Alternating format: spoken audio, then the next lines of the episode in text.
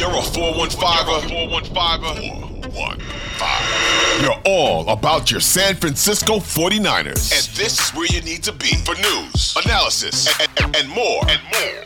Welcome to the 415, hosted by Evan Giddings and Marc Grandi. What's going on, everyone? Welcome into another edition of the 415ers podcast, as always on the Audacy Sports Podcast Network, 95.7 The Game. We're going to be, shocker, getting into some quarterback rumor mill this this week. It continues, Marc. That's Marc Grandi. I'm Evan Giddings. Uh, before we dive head first, Marc, how are you? I'm doing all right, Evan. The middle of the week here as we record this Thursday episode on a Wednesday evening. Uh, it's been a uh, a busy week uh, around the Bay Area in the sports world. Of course, not necessarily for football reasons, uh, for for basketball reasons and Warriors reasons, but still always plenty to talk about with the 49ers.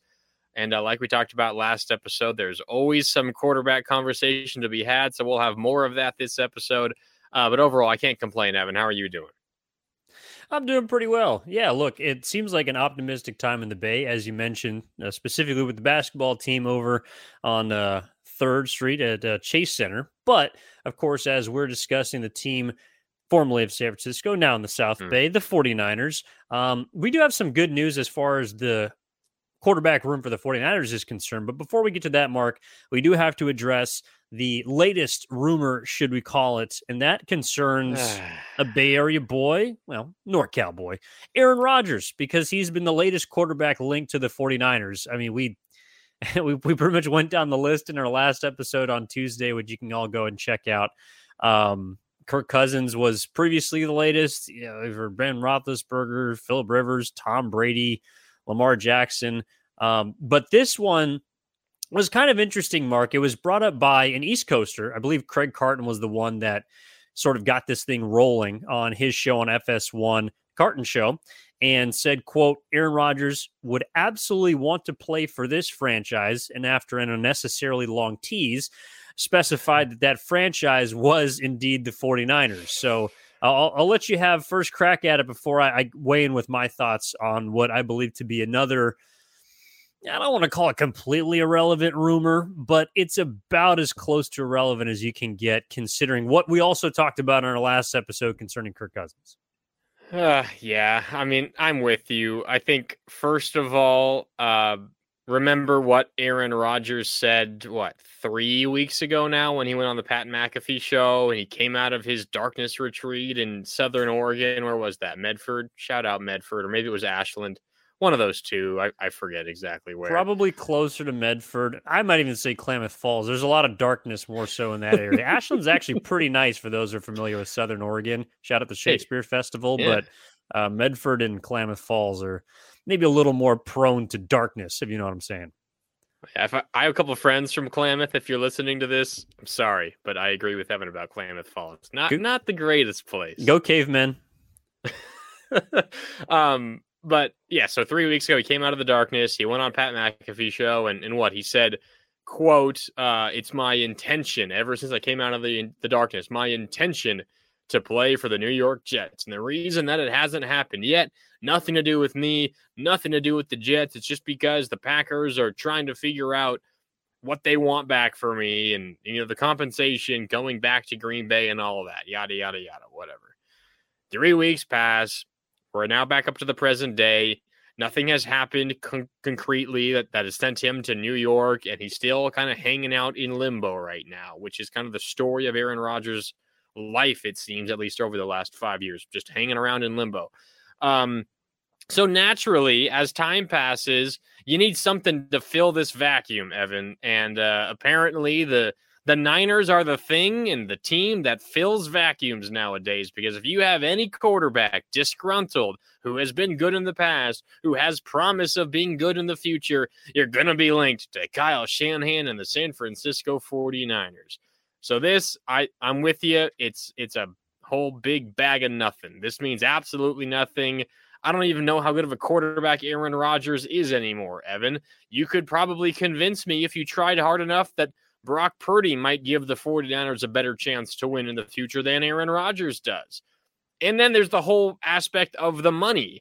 and how much money he's due and you know how much he would count against the cap this year. And I'm not saying it's impossible to make it happen, but it seems very very unlikely the 49ers would be willing to go against everything they have planned for over the last 5 plus years for an aging quarterback who just had his worst season maybe of his entire career. It seems incredibly incredibly unlikely and I think this is just kind of a, a dead period of the NFL offseason where you get some some crazy ideas thrown out there and, and you try to see what sticks. This one is not sticking. Yeah, I, I don't know which part of this I want to dispel first, but there's like three different reasons why I think that one, it can't happen, and two, I don't think this is actually the intention of the guy who brought it up. So I'll, I'll start first with the football side of things uh, Aaron Rodgers last season, to put it bluntly, fell off a cliff. Like from the mm-hmm. two MVP seasons he had the prior two years to last season, uh, I believe he threw 11 less touchdowns than the year before. He had his first double digit interception season since 2010, and his completion percentage fell off about five or six points. So if you're looking at a reason why you don't want an aging quarterback, that would be one. Two, to your point about the, the, the financials, we talked last episode about how Kirk Cousins is owed, I think, 38 million. That'd be his cap hit for next year. Aaron Rodgers is significantly higher than that. And the 49ers, from what I've read, have about three to four million dollars in cap space currently. Again, you could sort of finagle this the way that teams do, although they've already done that to accommodate Javon uh, Hargrave. I think they restructured Fred Warner's contract and some others to try and make room for the big fella. So again, the quarterback doesn't really fit into that picture as we've discussed with Cousins as well as Jackson. The third part of this is Marc. All right, um, I, I, do have respect for for Craig Carton. He's been in the business for a long time. He's a successful media member. I know there's been some um, shadiness around his past, but he's back, and he, by all accounts, uh, appears to be leading a entertaining television program, The Carton Show. However, I do know, and from what I've read, that Craig Carton has been linked to the past to the Jets specifically. I think he was the one that called for Adam Gase prior to him getting fired that he was going to get let go, and that happened. So, my guess is why this is such a topic is that Craig Carton is very close to the New York Jets.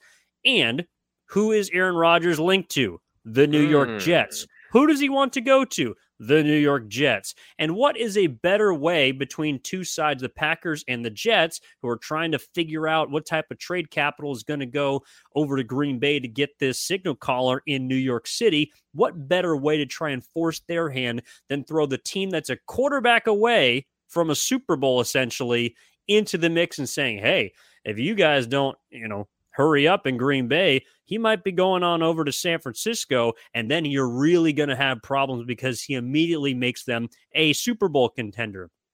But eh, I mean, Craig Carton, like you're talking about throwing multiple third round picks, a first round pick in the future, things that just don't honestly make sense for what it would take to get Aaron Rodgers, even if it was fiscally possible. So, all of that wrapped up together, Marc, makes me feel like this is even less likely than potentially Kirk Cousins coming to the Bay Area. And I think Craig Carton is trying to essentially maybe poke the Green Bay Packers a little bit because his team in New York City needs a quarterback badly.